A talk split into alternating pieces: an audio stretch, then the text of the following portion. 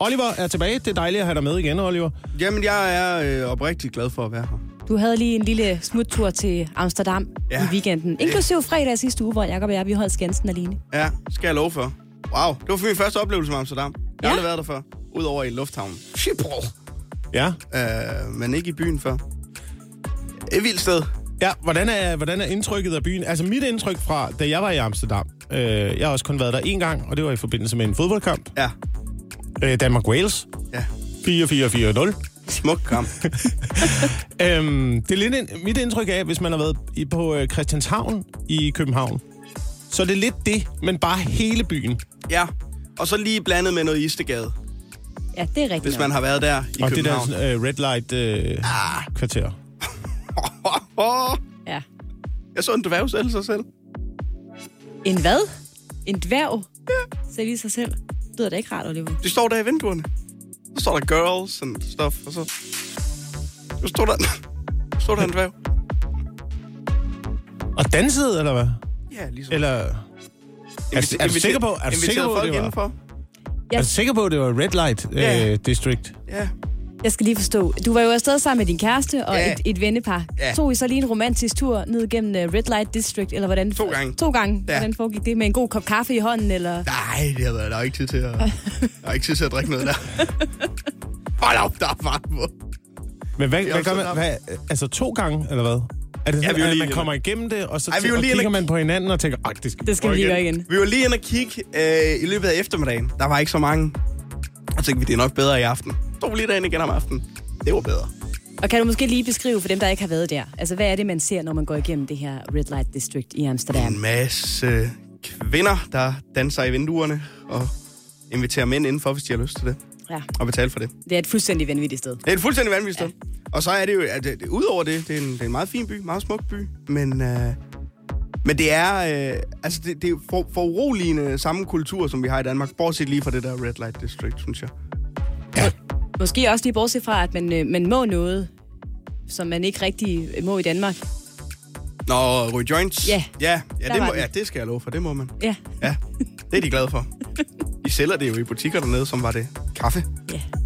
Og øh, ja, det skal man da prøve, hvis man er dernede. Nå, det skal man. Det synes jeg da. Det er en fuld oplevelse, man får. Man kan få det i kager også. Ja. Har du hørt? Ja. Ja. I Gud og dog, så, øh, så jeg, ja, altså, jeg vil næsten ikke engang sige det, men du har oplevet øh, Jeg har smagt på Amsterdam. ja, Jakob. joints og små mennesker.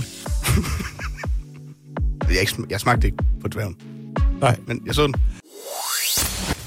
Nu skal vi til det. Vi skal en uh, tur forbi The Eurovision Song Contest. Øh, ja, Er, er det introen, det her? Det er Ja, intro. ja, det er Bruger man stadigvæk den? Anne? Ja, Du det kan jeg jo- love dig for, man gør. Hvert eneste år, og den er lige god hver gang. Det synes jeg altså. Det hører sig til. Og det er jo den øh, 14. maj, at der er Eurovision i Italia. Og øh, jeg læste en nyhed om Eurovision her den dag, der øh, forarvede mig helt sindssygt meget. Og jeg er svær at forarve.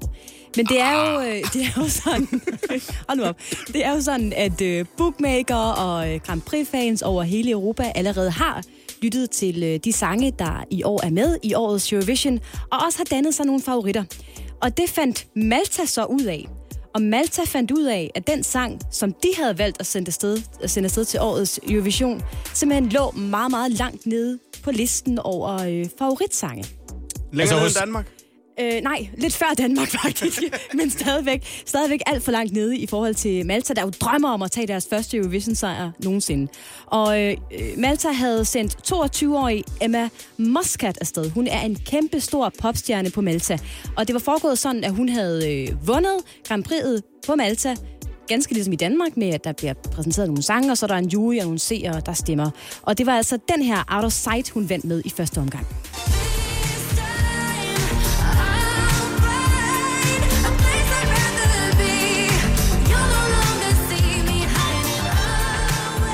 Ja. Sådan lyder uh, Out of Sight, men de, de, var ikke, de var ikke tilfredse. Nope. På Malta? De, de kunne Malta, se, eller hvad? Malta. Ja, de kunne se, at bookmakerne de ikke spåede den her store chance for at vinde. Og hvad gør man så, når man er Malta? Man går i panik. Man går i panik, og så finder man selvfølgelig en øh, ny sang. Så øh, arrangørerne af Eurovision øh, på Malta var simpelthen ude blandt øh, nogle af de bedste sangskrivere i Europa at sige, har I noget liggende? har I noget, vi kan, ja, har I noget, vi kan bruge? Og så øh, gjorde man simpelthen det, at man øh, lavede en øh, form for audition. Man fik hende her, Emma, den samme sanger, inde til at synge de sange, de fik ind. Og så fandt man en ny sang, som man nu sender afsted. Og den lyder sådan her. Jamen lad os prøve at høre, om den er bedre.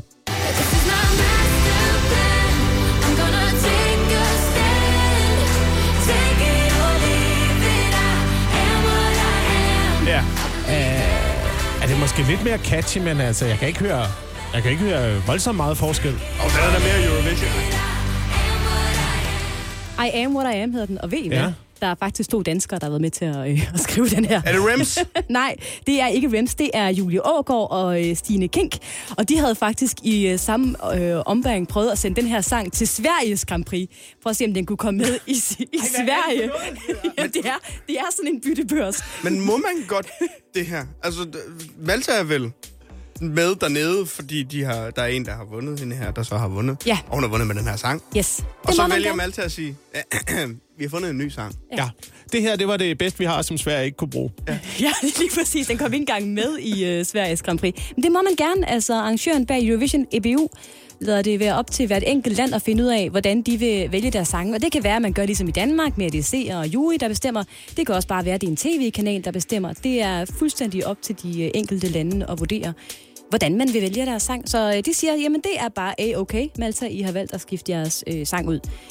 Det lidt trælse for Malta, det er så, at øh, den her nye sang, I Am What I Am, stadig ikke bliver spået de, de, de, de specielt gode oh, chancer. Ja, man vurderer, at den, den er nok cirka som nummer 21 i årets... Er det øh, stadigvæk Ukraine, der er favoritter? Det er stadigvæk Ukraine, der er favoritter, ja. Det er nemlig Tobias Rahim og uh, Andreas Oddbjerg. Jakob Torner. Ja, ja, jeg har troet, at, øh, øh, at de havde hver deres hit. Og jeg, har de jeg har prøvet at kende forskel på de to hits, og nu får jeg så at vide, at det er det samme nummer. Det er det. Nå, det- jamen det er, de har vist også deres, hver, hver deres hits, ikke? Ja, ja, De har af deres hits. karriere, Ja. men altså... Ja, ja det er ikke, ikke for mig. Nej. Der er det det nummer der. Det er også fedt, de siger det jo i sangen. Tobias Rahim og Andreas Oddbjerg. Siger de det? Ja, det gør Ja. de. Til sidst i sangen. Nå. Alt for let. Jakob Tornøj, øh, stand-up-komiker, måske som du kender fra øh, programmet Stormester på TV2, mm-hmm. eller fra øh, utallige comedy shows, stand-up shows rundt omkring mm-hmm. i landet, er på besøg her til morgen. Og øh, Jakob, bagved dig, Ja. der, øh, der ser du et hjul. Ah ja. Det er hjulet med kæmpe H. Ja. Det er vores øh, small talk hjul, som vi har her i studiet. Og øh, der er forskellige emner på. Der er vejret, fritid, politik, øh, diverse, mad. Og jeg vil nu bede dig om at øh, bevæge din krop hen til hjulet og øh, give hjulet et lille drej. Jeg skal selv dreje for det, okay. Ja. Ja, ja. Ja, ja. Altså, Jeg når altså, derhen med, det kan jeg. Ikke for hårdt, for så stopper det aldrig igen. og Jakob Torner tager nu øh, fat med to, to fingre. Ja. Det er pincetgrebet, du, øh, du drejede hjulet med der. Fedt drej, ja. Ja, men det er jo ikke nogen, sådan nogle store... Der er ikke noget håndtag på. Det, okay. Og hjulet kører. Her. Ej, Ja, det blev vejret. det blander på vejret. Dejlig small talk emne. Må jeg Ja, lige det er sige noget? Altså. I to, Jakob og Jakob, I er jo allerede begyndt med at tale lidt om vejret øh, under den første sang herinde. Der, der fik I samtalen drejet ind på noget øh, vind- og solenergi.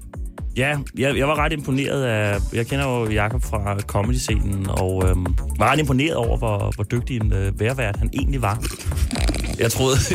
Og også hvor meget du vidste om det. Lige pludselig så står du og snakker om chill factor. Sådan uden for... Øh, under nummeret, der Ja. ja. er du nogle... Øh, nogle nye øh, Ja. ja. detaljer om vejret, som øh, jeg ikke havde forventet. Jamen altså, det er jo også fordi, at jeg er jo, øh, jeg er jo både øh, sejler og fisker. Jeg er primært fisker, ikke? Og, øh, og for os, der er vejret jo øh, utrolig vigtigt. Specielt vinden er utrolig vigtig. Ja, ja. Og, og der, jeg er jo mere sådan en cykler, kan man sige. Øh, og, øh, og der er vinden jo også vigtig. Og Ja. jeg har faktisk, da du siger, at den står i sydøst, der finder jeg ud af, at jeg skal ikke cykle hjem i dag. Jeg, har, Du bliver båret. jeg, skal, bo- jeg skal bæres hjem Ja. i dag. Um, og øh, så, så det, var, det var rart at få det at vide. Øh, og, og samtidig, så, som vi også snakker om, jamen, øh, vinden er, er, er virkelig irriterende, men øh, lige for tiden, der, der er den jo faktisk god, fordi at jo mere vind der er, jo mindre afhængig øh, er vi af, øh, af gas og, øh, og atomkraft og alt øh, kulkraft og sådan noget. Så det er faktisk, når man får den der vindlusing lige bagad, øh, så skal man øh, smile, mens man græder selvfølgelig, fordi der kommer jo, man, man græder jo i den der, men, men så skal man faktisk Ja, smile lidt mere. ja. Den er irriterende vinden, men vi må lære at elske den. Ja. Er det det, er det det, vi skal frem til? Men hvad er egentlig, fordi vi havde jo også en diskussion om, hvad, men hvad er der egentlig mest af? Er det øh, vindenergi eller solenergi her i landet? Vind. Ja, det vil jeg også det- sige. er Det, det må, vind? det må være vind. det Jeg vil vind? ikke google det, men jeg, det må næsten være vind, ja.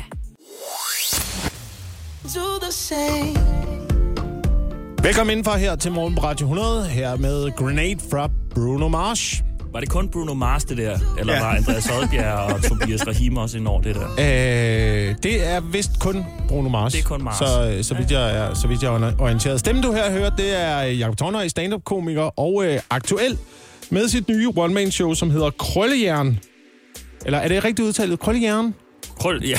Krøllejern. Du vil gerne lægge noget dialekt på, men øh, ja, krøllegern, det er rigeligt. Det er jo et ordspil, som øh, øh, rigtig kommer til sin ret, hvis man ser det på skrift. Det er også fedt øh, i radioen, men, men jeg, jeg synes, det skal nydes på skrift. Så, Men øh, der er altså, øh, det er altså one-man-show, der kører fra den øh, 7. april til den 2. juni. det er ekstra shows, ja. Det har allerede kørt i efteråret, så, um, så man kan gå ind på jagttorner.dk og se det på skrift. Og det kommer rundt i hele landet. Nu skal ja. vi også en tur rundt i landet, øh, Jakob. Fordi øh, vi har jo øh, Anne her på morgenholdet, som er fra øh, Sønderjylland. Sønderjylland. Sønderjylland. Ja. Sønderjylland, ja. Ja. ja. Og, nu, og hun, er, hun skal quizze os her til morgen, fordi der var noget, Anne, som du stussede over, da du så fjernsyn den anden dag. I mit spændende liv, ja.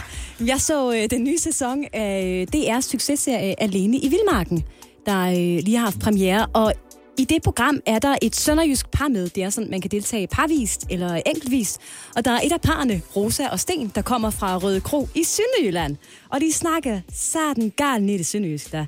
Og det betyder også, at man simpelthen har valgt at tekste Sten, altså den øh, mandlige part af det her par, fordi der åbenbart har siddet nogen på DR og vurderet, at man ikke kan forstå, hvad den mand siger. Og det blev jeg en smule forarvet over, okay. fordi så større er det, det her land altså heller ikke, vel?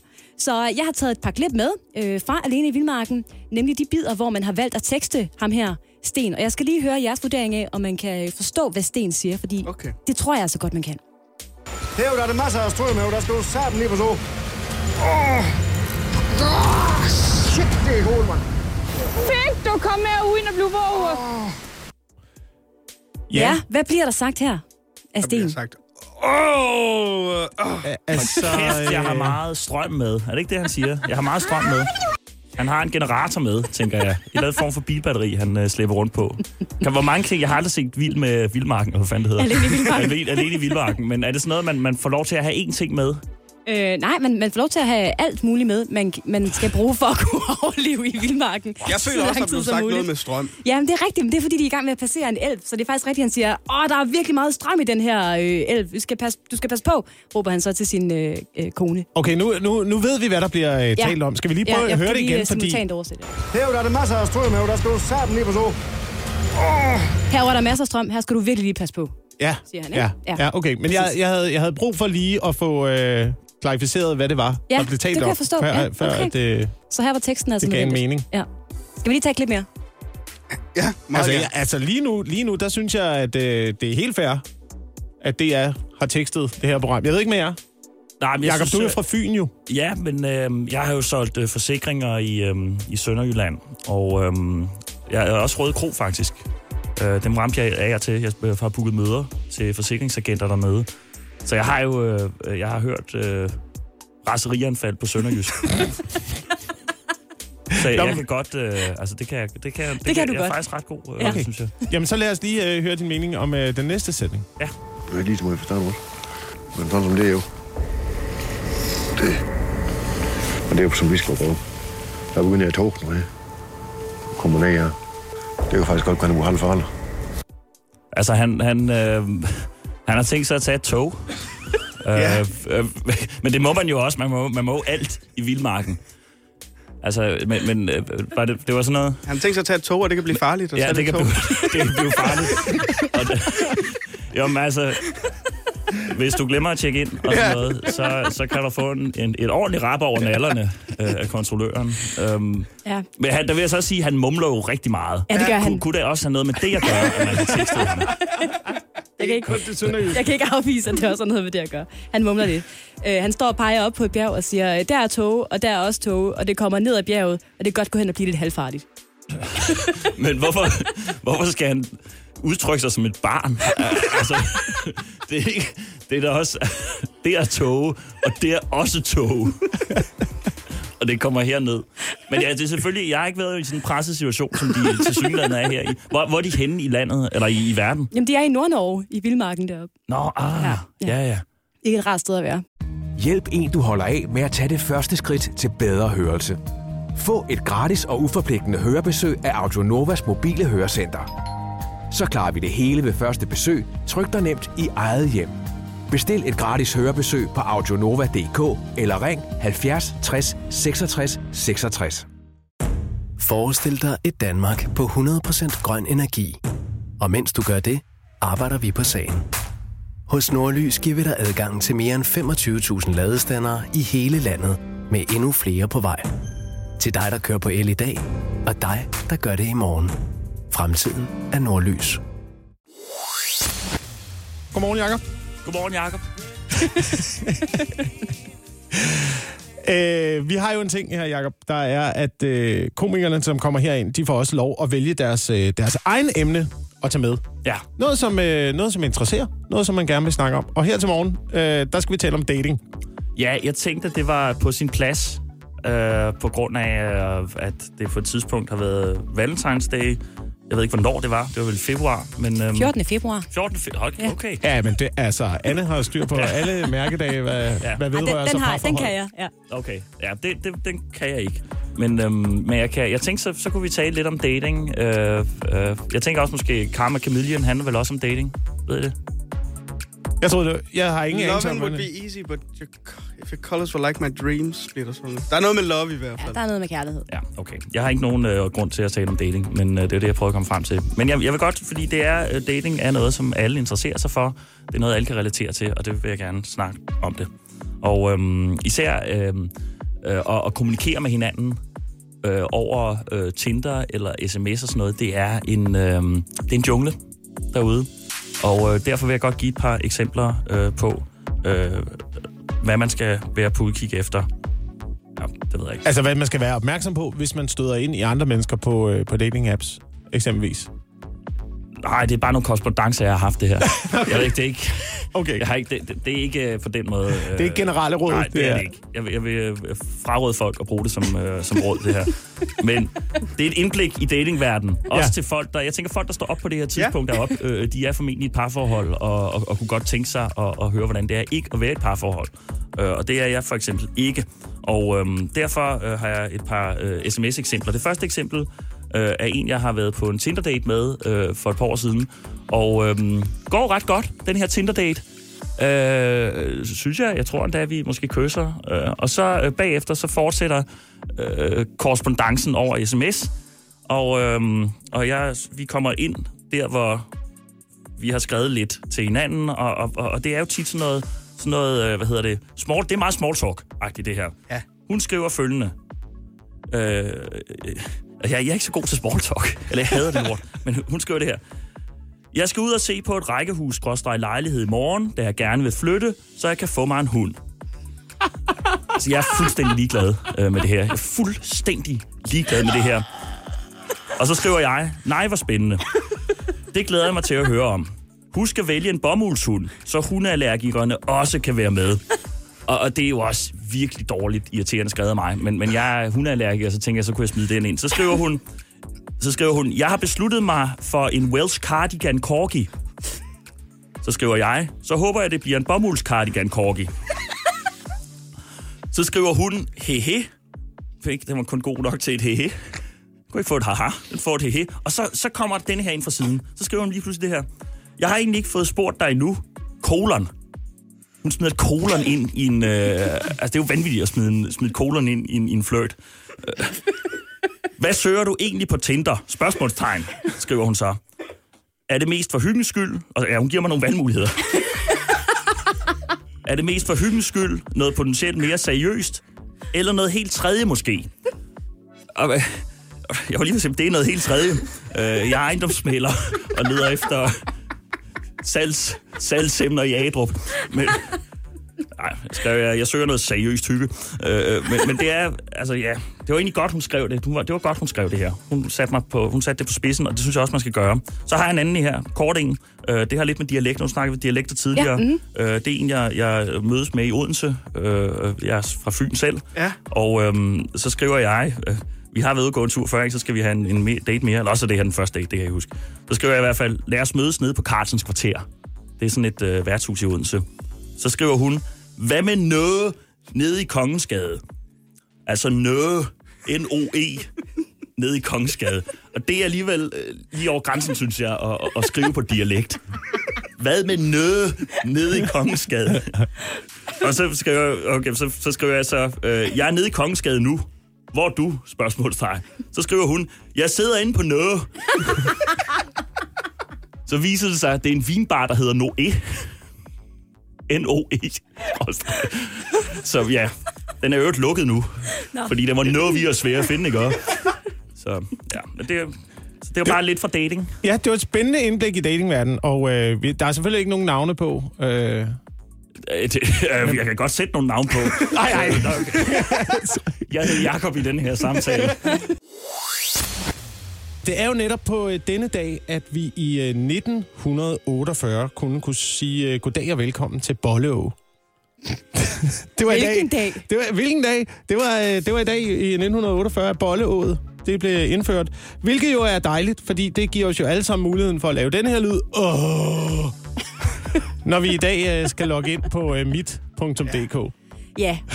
Jeg har bedt jer om at gøre det i løbet af morgenen, fordi jeg skulle lige være sikker på, at det ikke bare var min computer, der var øh, noget galt med. Nej, den er nede, siden er nede. den er god nok. Mit.dk, som er en ny digital postkasse, er simpelthen øh, gået ned og har i øvrigt været det, siden den blev lanceret for et, for et døgn siden.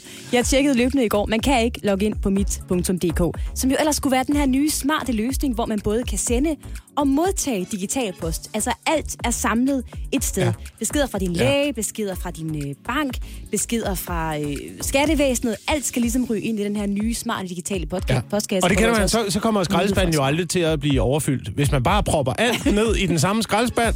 Det, det, er jo, det er jo rigtig smart. Det er jo en rigtig smart løsning. Jeg tror, at grunden til, at der også øh, har været meget tryk på, ikke, det er jo alle os, der har ligget vågne i nat for at vente på, hvornår kan vi få lov til at logge Ja. ind på det nye mit.dk. Ja. Det fede er, at det er øh, den IT-virksomhed, der hedder Netcompany, der øh, i 2020 vandt udbuddet om at lave den her nye digitale Altså, de også kun haft to år til. postkasse. Ja, og den skulle faktisk have været øh, lanceret den 30. november øh, sidste år, men den blev forsinket, fordi de lige ville være sikre på, at alt fungerede. Ved, du, ved du, hvad der aldrig nogensinde går ned? Min rigtige postkasse. Min almindelige postkasse. Den, Ja. er, den har simpelthen virket øh, upåklageligt altid. det er nok. Og hvad tænker, jeg- så tænker jeg, jamen, øh, jamen Anne, altså hvad har den her nye digitale, øh, rigtig smarte IT-postkasse så, øh, så kostet af penge? Uh, hvad, koster, hvad koster den? Hvad er den værd? Kostet? Ja, hvor mange milliarder er vi oppe i, hva'? Ej, jeg, tror, Nej, jeg, nej, vi er ikke oppe i milliarder. jeg vil gætte på 20 millioner. Ja. Jakob? Jeg gætter på øh, 120 millioner. Ja, 202 millioner kroner. Sådan. Og den her, den her nye, rigtig smarte postkasse øh, kostede. Og jeg glæder mig godt nok til, at jeg en dag kan logge ind og se, hvad mit.dk kan byde på. Jeg har lidt svært ved at kende forskellen på mit.dk og, og e-boks, må jeg sige. Jeg tror, at den eneste forskel er, at man kan svare inde på mit.dk. Det kan man jo ikke altid på e-boks. Kan man ikke svare nogen på e-boks? Kan man det? Det ved jeg ikke. Det ved jeg, så jeg, jeg er ikke, aldrig rigtig inde på e-boks, vil jeg, vil jeg gerne indrømme. det er meget sjældent, jeg kommer derind.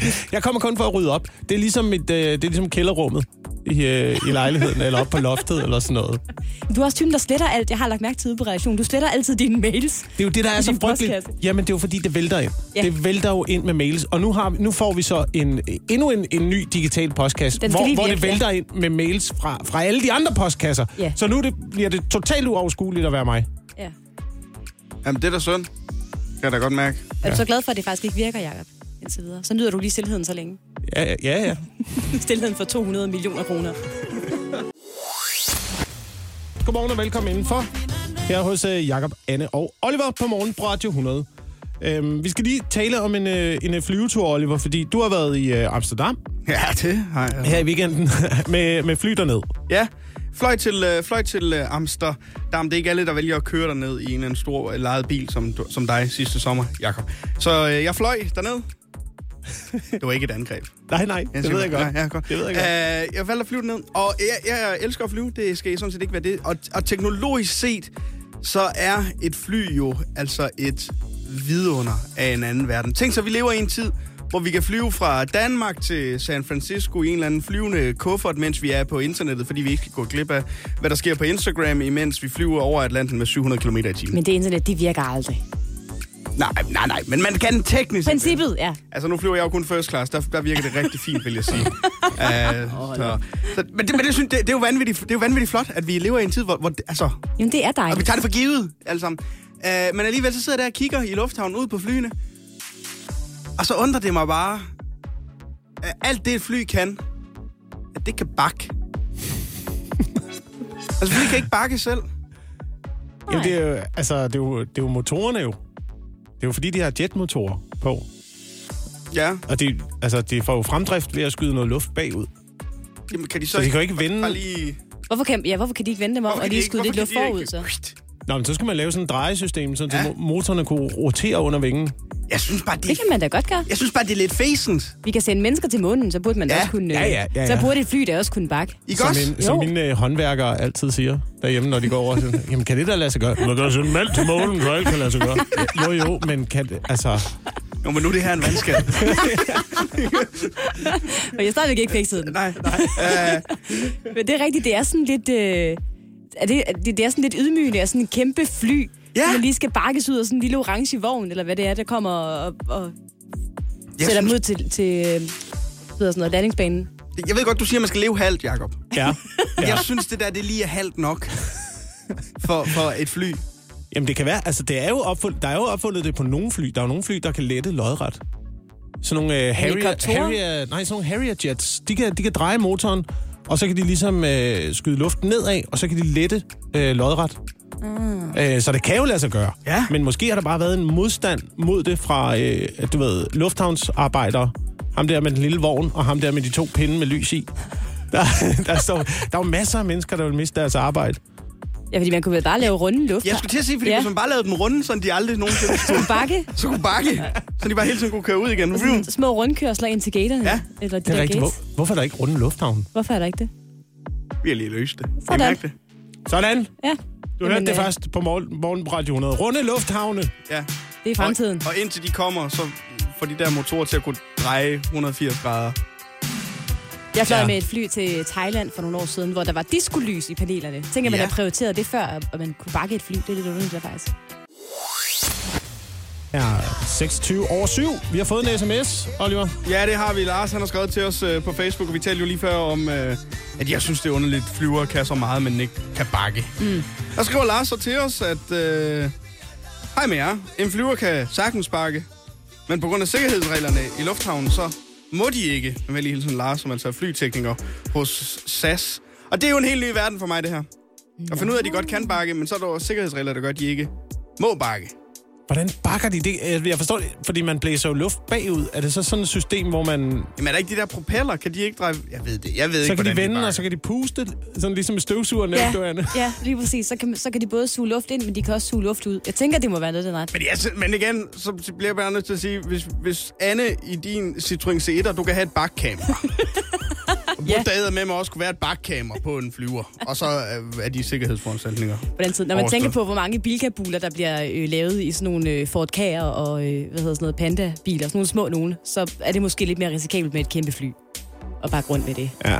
Hvis du sidder derude og øh, tænker, de ved ikke, hvad de snakker om inde i det der program, hvilket du sikkert øh, tit gør, Hver morgen. og det, det er helt i orden, og tusind tak, fordi du er med os, så, så øh, send os en øh, sms, eller skriv på vores Facebook-side, hvis der er noget, du mener, vi er helt galt fat i. Ja. Øhm, vi skal se på nogle andre, der heller ikke kan bakke, Anne.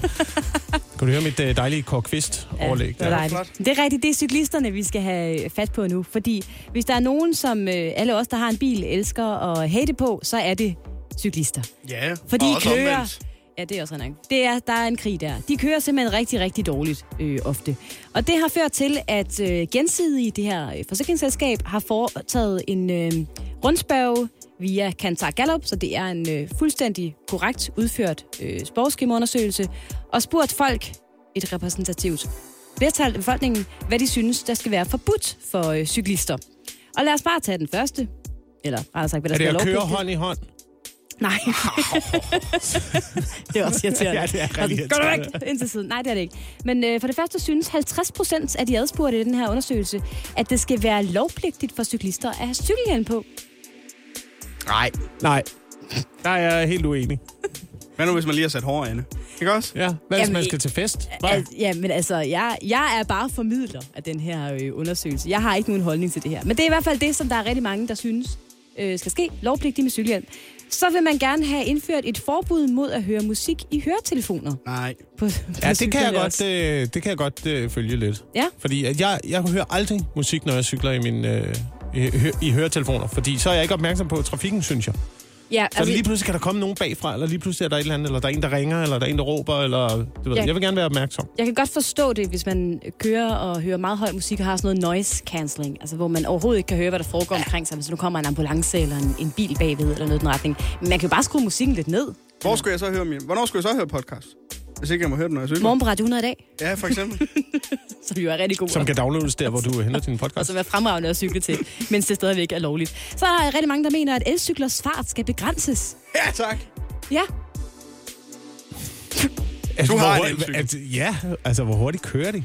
Altså elcykler, almindelige elcykler må øh, maks køre 25 km i timen. Ja. Og så er der nogen, der må køre øh, en del hurtigere. Så er der dem pusherne, de har. De kører altså ikke kun 25 Men km i timen, kan jeg. Hvis, hvis, øh, hvis, øh, hvis elcyklers fart skal begrænses, så bliver vi også nødt til at begrænse farten på øh, mellemledere iført lykre, som kører på racercykler. De kører da hurtigere end 25 km i timen tit. Ja, det er rigtigt nok. Men de har så også altid for det meste øh, cykelhjelm og hurtigbriller på. Der synes jeg, vi Og burde... de råber ofte, når ja, de kommer ja. Og jeg synes, der, bør- der, bør, der bør være nogle begrænsninger her for, hvor mange også man må køre ved siden af hinanden.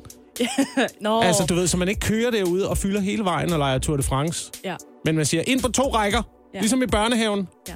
Hold hinanden. Nej, men jeg skal ikke holde hinanden i hånden, jo, men ind på to rækker, og hvis der kommer en bil, ind på en række. Ja. Det vil du gerne have med på den her øh, liste. Ja. Men noget af det, som jeg synes med elcykler, det er, hvis man nu holder som bilist og skal svinge til højre, og man så ser en cykel komme, og man tænker, det kan jeg godt nå, og så er det ikke lige gået op for en af dine elcykel, så den bare blører der ud af mm. i de der 25 km i timen, så den er hurtigere hen, end man ja. regner med. Jeg bliver nødt til at sige, oh, Det er jo forfærdeligt. Fordi før der kunne man se i bagspejlet, når det er en lidt ældre person, der kommer Ja, her. Det kan jeg præcis. sagtisk nå. Nu der kigger du i bagspejlet og tænker, det er en ældre person. Shit, Det kan jeg på ingen måde det kan jeg på ingen måde nå. Nu kom du kommer kørende med 40 km i timen eller sådan noget. Hvor kan man finde øh, den her liste? Det kan man inde på øh, Ritzau. De har lavet sådan en pressemeddelelsesliste, og den kommer fra Kindside. Velkommen øh, indenfor her til morgen på Radio 100, hvor vi øh, nu skal en tur udenfor igen. Vi skal øh, nemlig en tur ud i nattelivet. Jeg har indtryk af, at øh, efter corona blandt andet, er, øh, er nattelivet noget af det, der er blevet debatteret rigtig meget. Mhm. Øh, blandt andet, det er både noget med øh, unges alkoholvaner, Ja. som vi jo hørte fra Magnus Heunicke her til morgen. Øh, han har været ude og sige, at øh, vi skal simpelthen drikke mindre, og vi skal begynde til spejder. Sammen. Var det ikke, var det ikke nogenlunde det, han sagde i den Jo. der tale? Ja, han siger, at det vil, det vil gøre de unges både mentale og fysiske helbred bedre. Hold op med at drikke, hold op med at ryge, begynd til noget fritidsaktivitet. Det kunne være spejder, det kunne være kor. Ja. Og det er blandt andet noget med helbredet, men det har også noget at gøre med øh, sikkerheden i nattelivet. Mhm. Øhm, fordi nu er der nemlig to kommuner, som, øh, som vil gøre det sværere for, for folk at gå i byen. I hvert fald sent. Det handler om øh, Aalborg og Odense Kommune. To af landets største kommuner. Der drøfter man nu, at man skal sløjfe de sene nattebevillinger. Altså få de, få de unge øh, tidligere i byen, og dermed også tidligere hjem. Og der bliver, der bliver slowklappet. Yes. fra, øh, Nej, det er ikke slowklap. Det er faktisk helt reelt. Det lyder da som en fremragende idé. Hvad tid bliver man så sendt hjem i seng? Jamen, så lukker det hele jo øh, klokken to. Klokken to? Nej. Det er perfekt. Det synes jeg faktisk er øh, helt formidabelt. Det Det er det ikke. Det er det Indfør ikke. det bare. Jeg synes, det er en fin idé at få, øh, få, få os tidligere i gang med at drikke. Men, øh, men, så skal, ikke. men det skal stadigvæk have åbent indtil klokken 5, vil jeg sige. Altså, øh, jeg må også sige, at jeg er med Anne her, fordi øh, nu har jeg jo også været i England og sådan noget. og Jeg synes, at det fungerer rigtig godt derovre, den der popkultur. Det der med, at man går ud klokken, øh, klokken 16, man går tidligt ud, øh, man kan være ude og feste en lille smule, så lukker øh, alting klokken 2, så kommer hjem, så sover man, så er man frisk næste dag. Ja, så får man også noget ud af dagen efter. Det er jo sådan noget, man går meget op i, jo ældre man bliver, Oliver. Men så går man jo glip af de der sidste tre timer i byen, hvor man sidder øh, Lige og hopper fra sted til og sted. bruger sådan alt for mange penge, Ja. som øh, man ikke har. Men det er de og, gode historier. og ikke rigtig kan... Det er de Nej, for gode- du kan jo, ikke det er de huske, har gode været du kan ikke huske noget. Det er de gode drukhistorier. Det er dem, der, hvor du sådan er... Hold kæft, øh, jeg brugte 4.000, jeg aner ikke, hvad jeg brugte på. Frem for, jeg tog hjem klokken to, og så havde jeg det godt dagen efter, og det var virkelig øh, det var en perfekt aften. Hvorfor er det en god Nej, historie at det er bruge en bedre 4.000 historie at være sådan... Øh, sindssyg Hvor, aften. ja, at det, at det må jeg, altså, der må jeg lige følge op her øh, på andet spørgsmål. Hvorfor er det en god historie at bruge 4.000 kroner på noget, man ikke kan huske Det er da fedt! Nej, det synes jeg faktisk ikke, det Jo! er. Nej, det synes jeg godt nok ikke, det er. Du lyder som Jeppe K. nu. Nej, men altså, der sker masser af dejlige ting efter klokken to i byen. Der sker ingenting Jo. efter klokken to. Der er aldrig sket noget som helst efter klokken to. Så i du har aldrig scoret nogen efter klokken to i byen? Det er det eneste, der sker efter Okay, klokken to i byen. Det er det eneste, der sker. Så det, det er den eneste grund til, at nattelivet skal holde længere åbent. Det er, fordi så er der mere tid at score i. Ja, selvfølgelig. Nej, hold nu op, Oliver. Det, er, det holder simpelthen ikke. Det, jo, det tror jeg altså faktisk er rigtigt nok. Der må jeg, så må jeg gå over på Olivers side. Der bliver skiftet side af du, du. Jamen, altså, jeg tror, jeg tror folk, der, det er både folk i byen, der er, øh, der er i byen efter klokken to, og også folk i øh, parforhold, der er vågne efter klokken 22. Det er kun øh, folk, der er interesseret i at knalde. Det er folk, der håber på, at der kommer til at ske et eller andet. Mm. Og det er derfor, jeg altid går i seng klokken 22. Ja, Der- der, så kommer det. Ellers så vil man gå Der seng. sker ikke, der sker ikke mere derefter. Jeg siger bare, vi kommer ikke til at stoppe med at fest klokken to, så det her vil bare resultere i... Altså, da, hvad var problemet, da der var corona i sommer, så man åbnede barnet med kun indtil midnat? Kan I huske det? Nej, Hvor flyttede festerne hen? ud på gaden. Ud på gaden i lejlighederne. Ja, fordi det er også øh, noget af kritikken her. Der er jo selvfølgelig kri- kritikere af det her tiltag med, at øh, byen skal lukke tidligere, som frygter, at det vil ramme dem, der faktisk opfører sig ordentligt. Ja. Og skabe en masse privatfester uden opsyn. Uden tvivl. opsyn. Hvad er det for noget børnehave-retorik? det, men prøv at høre. Hvis vi bare siger, halvdelen af dem, der bliver smidt ud for øh, barn og diskotekerne, de kommer til at, at gå hjem, og den anden halvdel, de overgår ikke rigtigt, fordi de skal alligevel ud til en eller anden forstad, og der går ikke lige nogen bus, og, og der er er, ikke lige nogen, der, der er ikke lige nogen, der, har- der har alkohol stående derhjemme og sådan noget. Så jeg tror faktisk, at det er vejen frem. Jeg siger det her. Luk byen klokken 12. Midnat. Hjem i seng. Mm. For ved du, ved du, hvad der er det sjoveste? Nej. Privatfester uden opsyn. Oliver, du siger, du har været hjælpsom her til morgen. Ja, Har du ja, det? jeg, øh, jeg hjalp en nordmand med at finde en stripklub klokken halv fem i morgen. det er altså Det er hjælpsomhed. en smuk start Ja. på dagen. Jeg gik ud af min hoveddør. Så gik jeg lige et par øh, 100 meter for at øh, finde min bil. Bliver lige stoppet på vejen af en fuld, fuld nordmand, der simpelthen var faret vild. Ah. Og der kan jeg godt mærke, der kommer der sgu et eller andet service op i mig. Uh, der vil jeg gerne hjælpe til, simpelthen. Uh, ja. Først så siger jeg til ham, jamen du skal, øh, du skal gå ned på Istegade, så skal du dreje til venstre. Det er altid Istegade. Så siger han, ja, men jeg kommer lige fra Dollhouse. Så siger jeg, nå, Sagde han det? Sagde han det? ja, han kommer Eller var det, var det mere... Øh... Nej, han sagde, ja, han, kom lige ned fra Dollhouse. Øh, Er, er det også en stripklub? en stripklub, der ligger på Istegade. Okay, ja. Øh, og, og det var sgu ikke helt godt nok, synes jeg. og, og der kan jeg samtidig også godt mærke, øh, der stopper min viden så øh, omkring øh, stripklubber i det, øh, det københavnske. Så jeg er nødt til at hive mobilen frem. Så står jeg der på en sidegade midt på Vesterbro klokken lort om morgenen og forsøger at finde en stripklub til en, en fuld nordmand. Finder en, for ham øh, siger, du skal ind til Nørregade, siger så til ham. Der ligger noget øh, ja. i, i Indre By i København. Ja. Øh, kører en taxa forbi. Nå, Vi stopper taxaen. Hold hey, da op. stop, stop, stop, stop. kører du stop. også med ham derhen? Nej, så siger jeg til jer, øh, du skal til Nørregade. Sætter ham ind. Og det, jeg sætter ham ind i taxaen, øh, det er fordi, jeg har godt set, at den stripklub, den lukker klokken 5. Der ligger derinde. Og klokken jo egentlig er halv fem. Ja. Så mere service-minded er jeg heller ikke, at jeg har lyst til at være altså, budbringeren for de dårlige nyheder for ham. Jamen, så er det godt, at der ligger en lige lidt længere ned ad Nørregade også. Gør du det? Ja, det gør der. Har du Nå. hørt? Nå? det ved Ja, jeg, ikke. har, faktisk- jeg har aldrig været på stripklub. Mm. Jeg Du har aldrig hvor været på stripklub. men du ved, hvor det ligger. Ja, jeg er da kørt forbi. Ja, det, er Kender det, deres gamle, det, er det, gamle, det er det gamle diskotek ind. Så, Aldrig hørt om det. så jeg ved ikke helt, altså... Er jeg et skidt menneske for at sende ham afsted i en taxa? Når jeg godt ved, det er for sent, kammerat. Altså, du kunne måske lige have sagt det i en, en sidenote. Sige, øh, hey, hvor boede du? Og så sendte ham hen til sit hotel i stedet for. Eller, Ej. eller hvis han nu bor på hotel. Det ville være dårlig stil, synes jeg. Sy- Synes du det? Det- Jeg kan godt se, det er måske lidt formanende. Altså, der træder du måske over en grænse. Hvis ja. han har lyst til at tage på stripklub, så skal han jo have lov til det. Og så lader man kun få et, et kvarters fornøjelse ud af det. Jeg synes, det var en, en smuk start. Altså, jeg har aldrig oplevet det før på en dag. lige at hjælpe en mand med at finde stripklub. Altså en onsdag morgen. Ja. ja, vi skal til en ting, som vi gør hver eneste onsdag. Vi skal uddele en onsdags Olfert. Ja. En radiofonisk øh, olfert, hvor der bliver trukket op i underbuksen på nogen eller noget, som øh, primært dig, Jakob, har set dig sur på. Du har set dig sur på. Ja, det er, jeg tror ikke kun det er mig. Jeg tror ikke det er kun det er mig. fordi øh, her, her til morgen, der skal det handle om øh, mit.dk. Oha, ja. Den her nye digitale postkasseløsning, der har kostet 200 millioner kroner, men som øh, ikke rigtig virker. Den virker ikke, nej. Ja, Også kun være forsinket i fire måneder. ja, præcis. Ja, så, øh, så skal, vi ikke bare, skal vi ikke bare kaste os ud i det? I denne uges øh, onsdags Olfert. Nu er den her! Den digitale postkasse, som så ikke er her alligevel, fordi den ikke rigtig virker. Men den nye digitale postkasse Mit.dk, som lyder som Mit ID, som også er nyt, men slet ikke er det samme. Fordi MitID, det afløser nemlig NemID, mens Mit.dk lyder som noget, der afløser noget, men faktisk ikke rigtig afløser noget som helst. Er du forvirret? Det skal du ikke være ked af, for det er vi alle. Selv direktøren for det firma, som har udviklet Mit.dk, er forvirret. Han udtaler nemlig, jeg kan godt forstå, at folk er forvirret. Men det er jo stadig dig, der har lanceret produktet jo. Velvidende, det er forvirrende. Det er det, jeg synes, der er mest forvirrende. Forvirringen er altså total. Men hvad er så Mit.dk? Jo, Mit.dk det er en forvirrende metode at komme i kontakt med det offentlige. En proces, som allerede i sig selv er forvirrende nok i forvejen. Men nu kan du altså få Mit.dk. Så hackerne ikke læser dine vigtige meddelelser om børns indkaldelse til skoletandlægen og beskeder fra motorkontoret.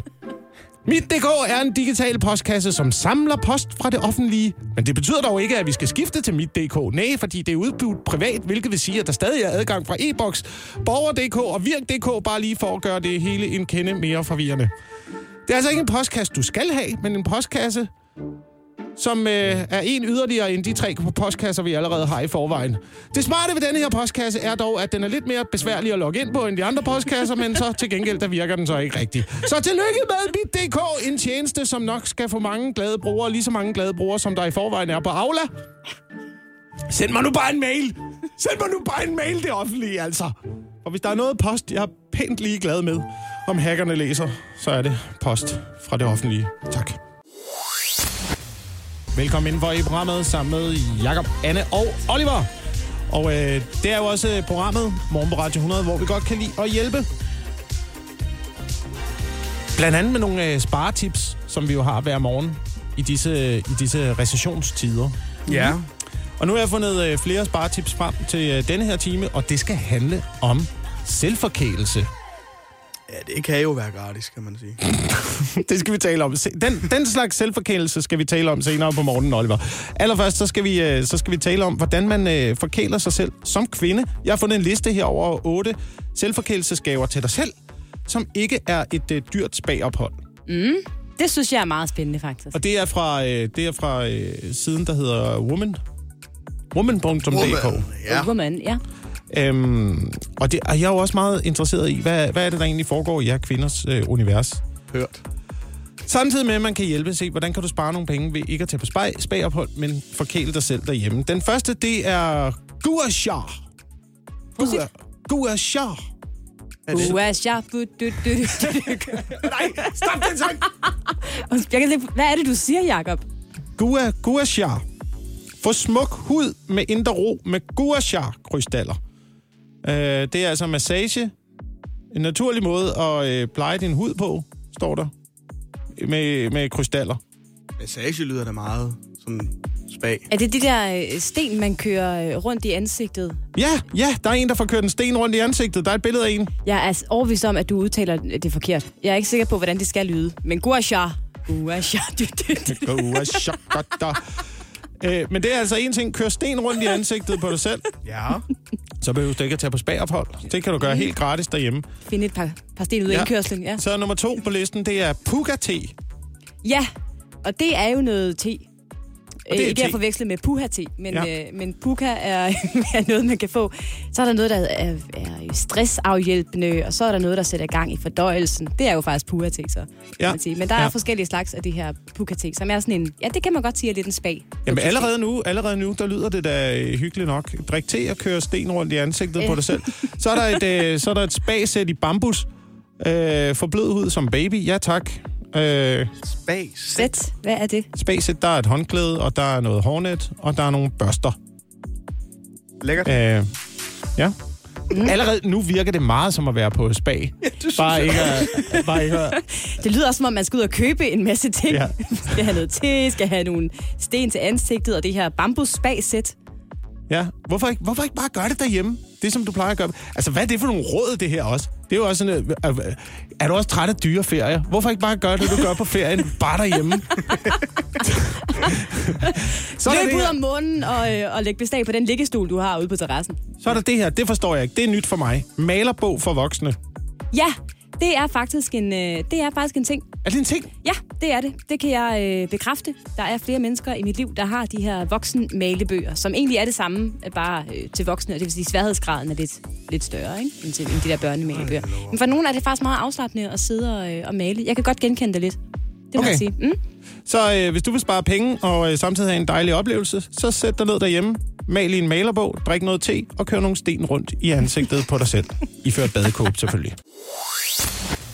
Nu er det altså tid til, at vi skal få øh, afklaret det store toiletmysterie. Du har, du har teaset godt. Jeg er meget spændt. Ja. Det var fordi, jeg var lige et øh, kort, ude, øh, kort smuttet ude på øh, medarbejdertoilettet her. Ja. Og så, øh, du ved, så kommer jeg ind i, øh, så kommer jeg ind i båsen, og øh, så, så dufter der derinde. Ja. Ikke dårligt. Ikke dårligt. Okay. Ikke dårligt Okay. dufter der. Der dufter nemlig rigtig godt. Nå. Der dufter godt. Og, og du kender jo godt det der. Nogle gange, så kan man jo komme ind i et lokale og tænke, der er der en, der har parfume på herinde. Ja. Der er nogen, der dufter meget kraftigt. Jeg kan lige øh, dufte en... Der er en snært af lavendel i luften. Jeg ved ikke, hvil- hvilken noget øh, parfume vi bruger. Men nogle gange, så kommer man altså ud et sted, hvor man tænker, der er ikke en, der har haft parfume på her. Der er en, der har sprøjtet. Der er, Altså en, der, parfume. Altså med der er en, der har parfume. sprøjtet med parfume herude. Er det noget, I gør? Har, I det? har man sådan en lille... Går man rundt? Jeg har oplevet det nogle gange. Ja. Sådan en, om, om man går rundt med sådan... For man kan få de der vareprøver af sådan en lille, du ved... Sådan Ja, en lille de der parfumeprøver. Med, med, med, med, med parfume i, ikke? Og jeg tænkte, den kunne man lige have i lommen, eller også som har I måske en parfume i, øh, i håndtasken, eller et eller andet. Nu siger jeg lige lige, laver... jeg bliver- til lige at sige noget til dig. Man kan faktisk også få sådan en decideret spray, der hedder, jeg føler, den hedder Poo Away, eller et eller andet. Away Poo. Puha. Den hedder, den hedder, Ja. den hedder noget i den retning, som er sådan en... Ja, en sådan en sådan gå væk, gå Lige væk en gå, gå væk, præcis. Det skal, det skal siges på kombineret No poo. jysk og engelsk. Ja. Ja. ja, Poo Away eller sådan noget. Sådan en spray kan man godt få. Nogle gange kan man få det i spotvarer i uh, Netto, har jeg hørt. Øh, men jeg vil sige, øh, nej, det, det synes jeg ikke er en ting, det der med at gå og spraye parfume. Jeg gør det i hvert fald ikke. Jeg ved ikke, om jeg kender nogen, der øh, gør det. Nå. Jamen, altså, nu, altså, jeg kan jo heller ikke, jeg kan jo heller, du kan jo heller ikke tale Du har ingen øh, for, beviser. øh, for øh, alle kvinders vej. Nej, jeg har ikke nogen beviser. Det kan også være, en mand, jo. Ja. Det kan også... Jamen, nu må vi se, hvad overvågningsbillederne siger. Øh, For dem har du bedt om. Der er ikke overvågningskamera ude på toilettet, vel? ikke andet den vildfælde, jeg har sat op derude, hvor øh, man... Øh, Hvad for et, to- hvad for et toilet? Jamen, det er hele gangen. Det er den første bås, den du plejer at gå ind i. Og det var, ja. Ej, jeg tror ikke, der er overvågning derude. Nå, men det var, øh, det var bare det, jeg skulle vide. Men der må være nogen, der gør det. Der Jamen, må det, være det, nogen, tro- der ja, gør det, her tror jeg det også er, det tror jeg det også er en ting. Men der vil jeg sige, som øh, kvinde, øh, dobbeltskyld er også altid godt, ikke? I forhold til hvad? I forhold til ting, der kan lugte lidt. Har jeg aldrig hørt om det?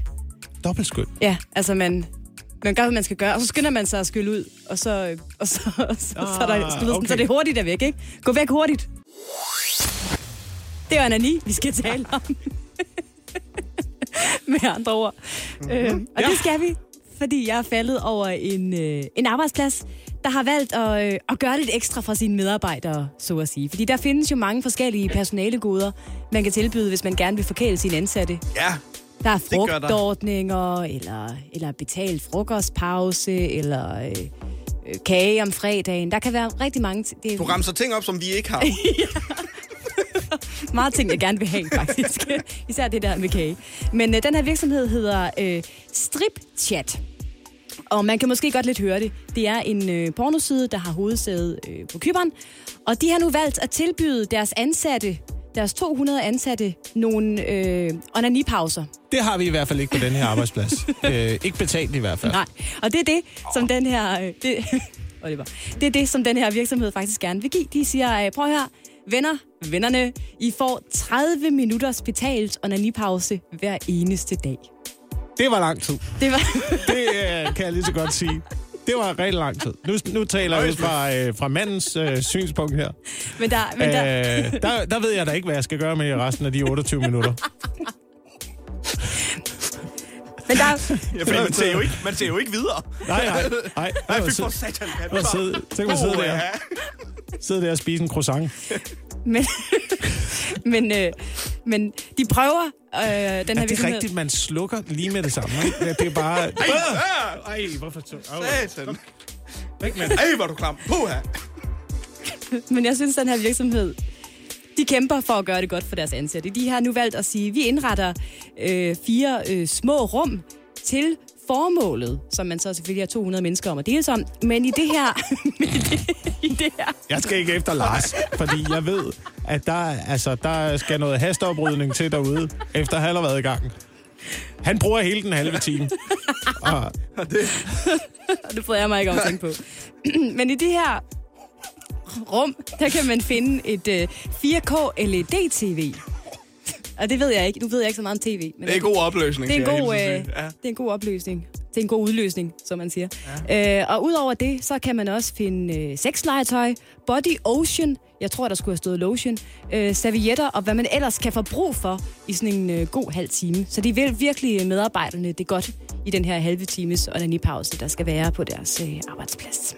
det er rigtig mærkeligt, Anne. Det kan... Ja, altså... Øh, det, det, jamen, hvad er det? det? Jeg synes, det er mærkeligt. Hvad er det for en virksomhed igen? Hvad, Den, hvad den du? hedder øh, Stripchat. Så, Nå. så det er, at vi er i genren, altså de arbejder i, Mhm. i den her Den branche. erotiske Den branche. erotiske branche, lige. Ja. præcis. Ikke?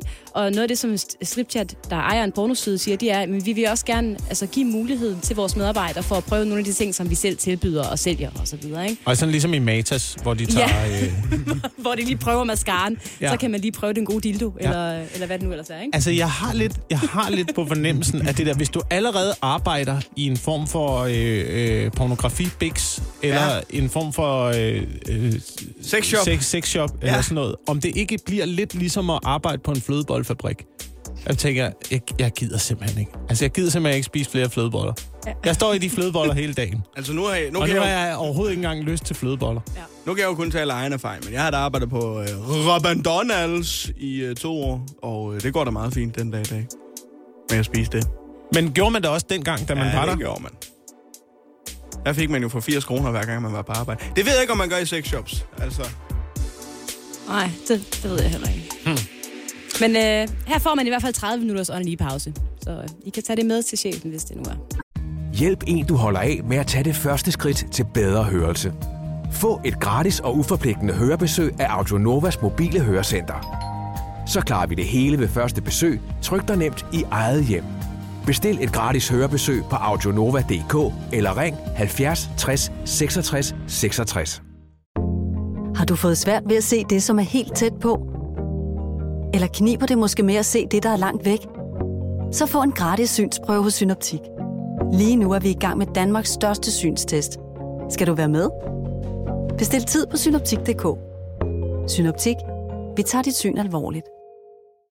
Forestil dig et Danmark på 100% grøn energi. Og mens du gør det, arbejder vi på sagen. Hos Nordlys giver vi dig adgang til ladestandere over hele landet, og der er stadig flere på vej. Til dig, der kører på el i dag, og dig, der gør det i morgen. Kør med på nordlys.dk.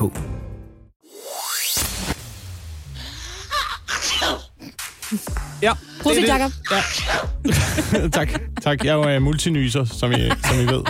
Og du kan nyse og tale samtidig. Ja, En af de øh, det er meget, meget flot. få evner. Vidste de godt, at man ikke kan nyse og have åbne øjne på samme tid? Det kan simpelthen ikke lade sig gøre. ja, det vidste jeg godt. Man, øh, man lukker øjnene automatisk, når det er. Ellers så falder øjnene ud. De popper. Gør de det? De popper ud? Ja. Nå, hvor vildt. Men, men det skal handle om det der med at nyse. Og det skal også handle om at have kløende øjne, at være træt, at være afhængig af næsespray og øjendråber, og hvad man nu ellers kan have brug for. Fordi selvom det er dejligt, at det er øh, forår derude, så er det jo også rigtig træls for den cirka 1 million danskere, der lider af pollenallergi. Fordi det er altså her omkring, at det for alvor begynder at fy med pollen i luften, der Ja. ja. altså gør, at der er mange, der Øh, får det rigtig skidt. Og, øh, og det er jo den ene dårlige nyhed, at der er pollensæson på vej. Den anden dårlige nyhed kan man læse i en ny forskningsrapport fra øh, USA, der for nylig blev publiceret i tidsskriftet Nature, fordi øh, forskerne i den her rapport slår fast, at pollensæsonen i løbet af de næste 10 år vil begynde, og nu skal man lige holde fast i bordkanten derude, eller bilrettet, den vil begynde 40 dage tidligere og vare 19 dage længere. Ej, en lortesommer. Jamen, det bliver virkelig, det bliver virkelig en lang nysetur. Ja, men altså, øh, du ved, nu, øh, nu, nu synes jeg også, at vi, vi lader det handle meget om os. Os mennesker, ikke? Det er jo altid, vi er irriteret på den natur. Hvad er det for noget med den natur? Ja. Åh, hvorfor skal den... Øh, det, det, er jo, det er jo træer, der er i gang med at formere sig jo. Hvorfor skal den sprede sin sæd i mine øjne? Ja, det er jo, det. Det er jo, Den træer, natur, det er jo ja. træer, træer, der kommer der i ansigtet. Det er, Jamen, jo, det- det... det er jo grundlæggende det, som, øh, som pollen er. Det er jo træer, der er i gang med at formere sig jo. ja. Så jeg synes da, det bare det er, det er positivt i forhold til, at vi har brug for flere træer på planeten, at de lige får noget ekstra tid øh, til deres parring. Sagde du lige, det er positivt? Nej, jeg sagde ikke, det var positivt. Okay. Jeg sagde, det er positivt. Jeg sagde, det er positivt, at der kommer øh, bedre, bedre rum til, øh, til træers parring. Men det må du sige til den ene million mennesker, der rent faktisk øh, døjer virkelig meget med pollenallergi.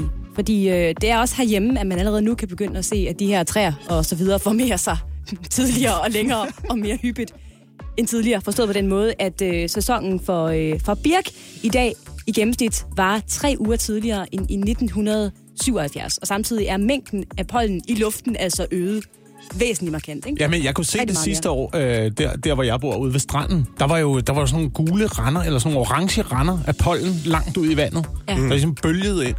Og det var meget, meget voldsomt, det pollen. Så jeg Ja. kan godt forstå, at man er presset, hvis man er, hvis man er pollenallergiker. Ja. Og Men der har vi jo fået et, øh, en øh, god... Vi er jo blevet vendet til at gå med både de der mundbind og visirer og alt muligt her. Så det, det kan man jo tage frem igen. Det er det gode råd herfra. Eller så rive den natur op. Væk med birketræer og så videre. Ja, det er nok det.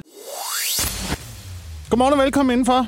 Her hos Jacob, Anne og Oliver. Vi er øh, morgen på Radio 100, og vi skal nu øh, se lidt på de danske turforberedelser. Ja, fordi øh, i går og i dag faktisk, der er øh, løbsdirektøren for Tour de France, Christian Prudhomme i øh, Danmark, som en øh, markering for, at der i går var 100 dage til, at turen den starter i Danmark.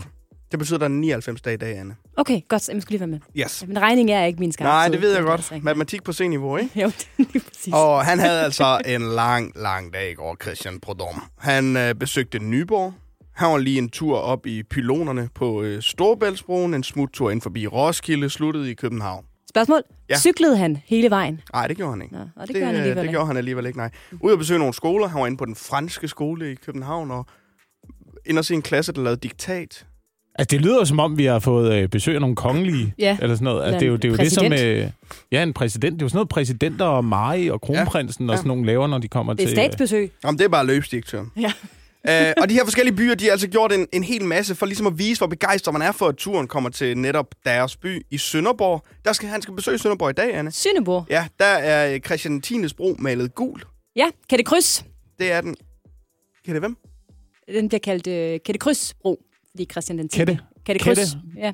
Ja, Yes, og fordi men, man øh, ikke vil sige Tine.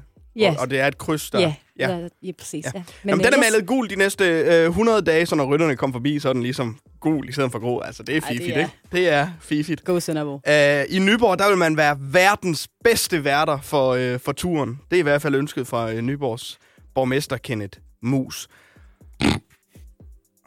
Det hedder han. Det hedder han det. Ja. Og så er der lige Kenneth, Roskilde. Kenneth Mus. Kenneth Mus. Ved du hvad, Kenneth Mus? Vi, øh, skulle vi ikke tage at male den bro, hva'? Det, kan man det?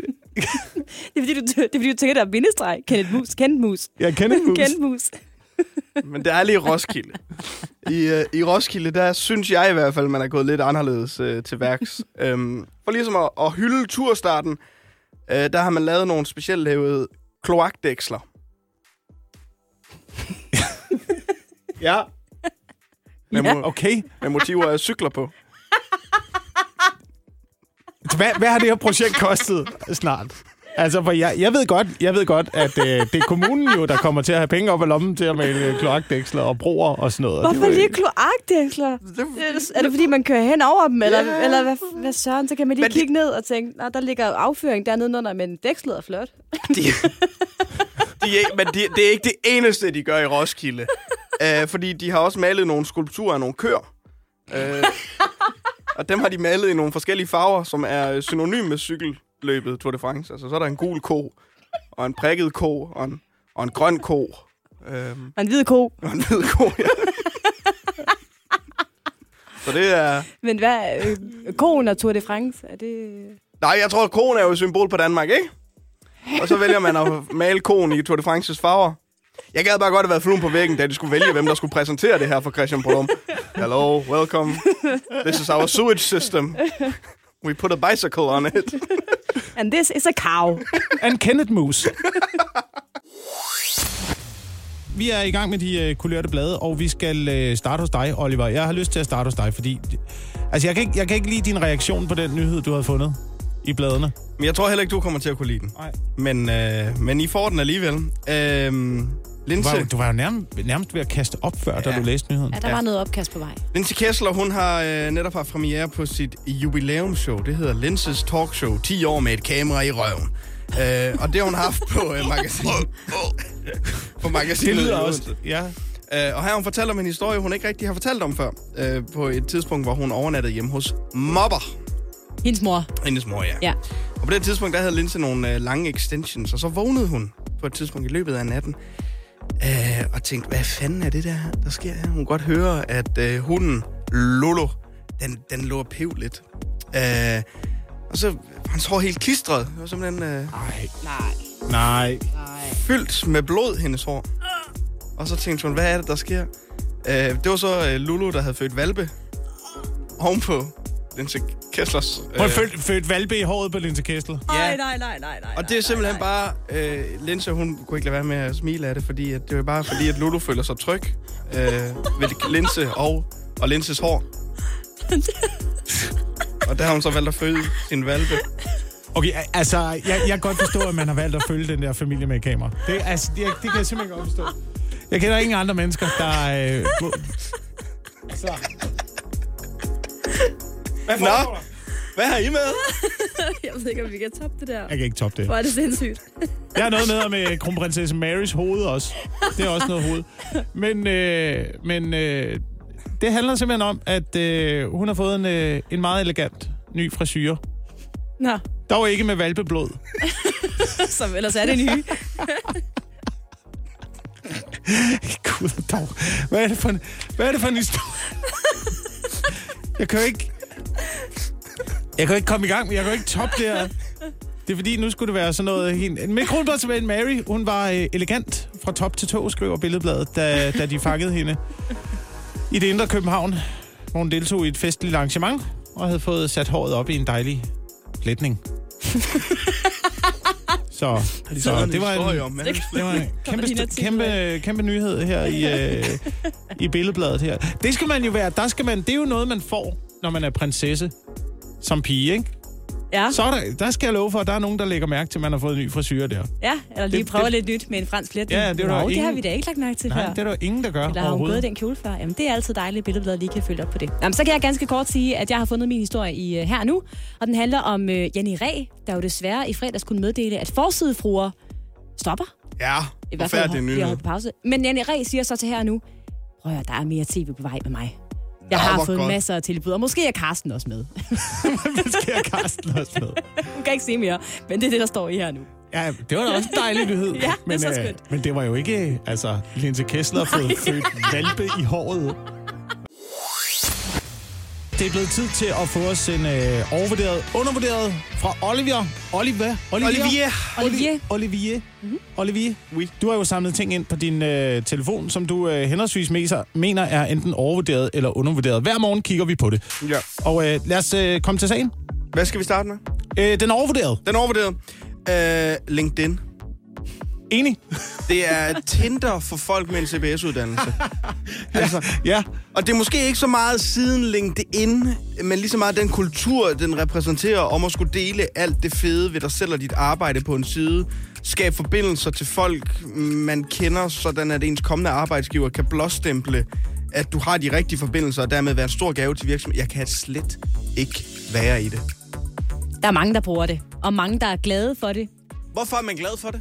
Jamen fordi, at det er der, man kan oprette øh, forretningsforbindelser, det kan være, at man kan finde, øh, finde spændende job, der interesserer en, fordi man følger de rigtige mennesker. Det er jobdating, det er, hvad det er. Jamen, det er nemlig jobdating, men, men det må det også. Det, det skal det Nej. også være her. Det synes jeg, det er meget Nej. smart. Og så kan man lige endorse hinanden og sige kudos, fordi Oliver, han kan faktisk det her. det er meget smart. Hvad er det for noget? Kan man give det? Kan man give kudos? Ja, så kan man lige sige, prøv at høre, jeg går ind og blåstempler Jakobs evne til at øh, være radiovært, for eksempel. Så det er, bare, det er han bare rigtig god til. Så kan man lige gå ind og se, nå, Ja. okay, der er mange, der anerkender Jakobs øh, arbejdsindsats.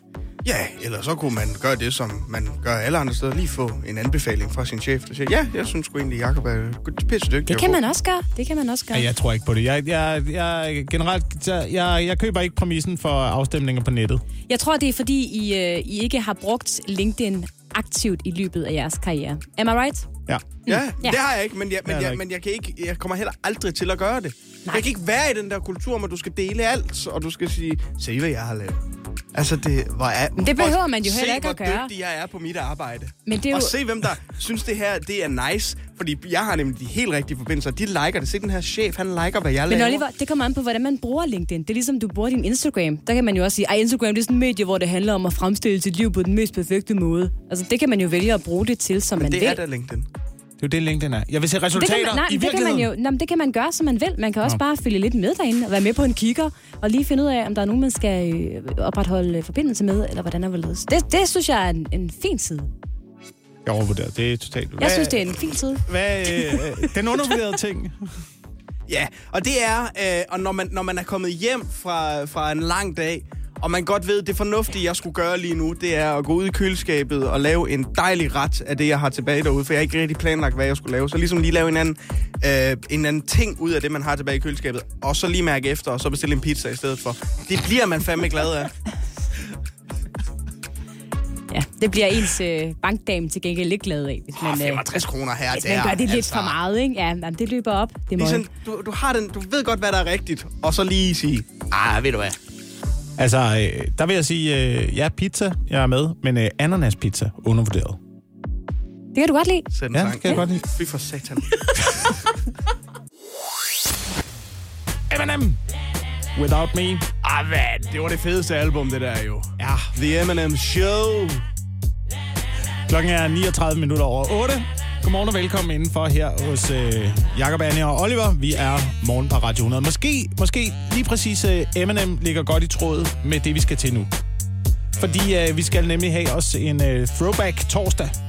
Vi skal tale om det, som vi øh, alle sammen talte om for et år siden. Og øh, det handler, Anne og Oliver, også noget om at kaste håndtegn. Nå. Nå, jeg ved ikke, om I kan huske det, men det var jo øh, for et år siden. Vi skal lige sige, det er jo en øh, ret speciel dag i dag, faktisk. Det er jo dagen, hvor at, øh, pressefriheden blev indført i øh, 1848. Boom!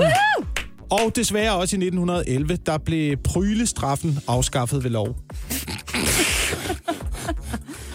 Nå. ja, det Ja. var, det var da træls. Der blev simpelthen ulovligt at, øh, at, at, at pryle. Blev prylestraffen simpelthen afskaffet, før kvinder fik øh, stemmeret? Det synes jeg faktisk er utroligt. Ja, ja. Okay. Men altså, det var, det var jo også, øh, det var også på det her, den her dag sidste år, at øh, der blev kastet håndtegn til Mette Frederiksen. Det var Nick Larsens øh, berømte finger, hvis I kan huske ham. Øh, folkeskoleeleven, der lige poppede op på et øh, billede, Nå, ja, ja, ja, ja, ja. da Mette F. var øh, på besøg i en skoleklasse. Ja. Ja, og så blev der taget et billede af Mette Frederiksen i den her skoleklasse med eleverne bagved, og så stod han bagved og række fuck, ikke? Ja, lige præcis. Og det, ja. havde, det havde de vist ikke set, Mette Frederiksen og hendes øh, folk, fordi det her billede blev postet på hendes officielle kanaler, hvor der altså blev gjort lidt grin med, at der sad den her unge gut. Hvad siger du, han hed? Nick? Nick. Nick og lige gav en, øh, den forkerte finger på det billede, ikke? Ja. Også, øh, og det blev også, det blev også anvendt af andre. Jeg ved ikke, om I kan huske det, men, øh, men øh, den øh, kontroversielle gruppe, The Men in Black, Men in Black-gruppen, Nå, der, ja. der demonstrerede under øh, corona, Ja. øh, brugte jo også øh, det her billede som en form for... Ja, jeg ved ikke engang, hvad de brugte det til. Men de synes i hvert fald, det var godt. Sådan! Det er fedt, det er fedt lavet, Nick. Det er noget til en. Hvorfor lyder du som bagne? Det er fandme godt, det der, Nick. jeg ved det ikke. Øh, men i hvert fald, så, så, øh, så, så Nick han øh, udtaler, at det var ikke til hende specifikt, jeg gav fingeren. Det var bare en impulsiv handling. Og det ved man, det, det gør 15-årige er jo impulsiv. Ja. Jo, jo, jo. Øh, im, impulsstyret dyr. Øhm, Men, men som han også siger, jeg havde ikke specielt meget lyst til at få hende på besøg, Nå, siger altså den femteårige elev. nej. Som om det er en eller anden ven, der skal hjem til. Jeg har ikke lyst til en dag, okay? kan jeg ikke for min mor. Men øh, det, var, det, var altså, øh, det var altså sidste år på denne dag, at øh, den berømte finger blev givet til øh, Mette Frederiksen. Og jeg tror, han ikke skal være glad for, at øh, brylestraffen er øh, afskaffet. Ellers så tror jeg, han er blevet herude ude i skolegården. Personligt er Mette Frederiksen. Det her er morgen på Radio 100.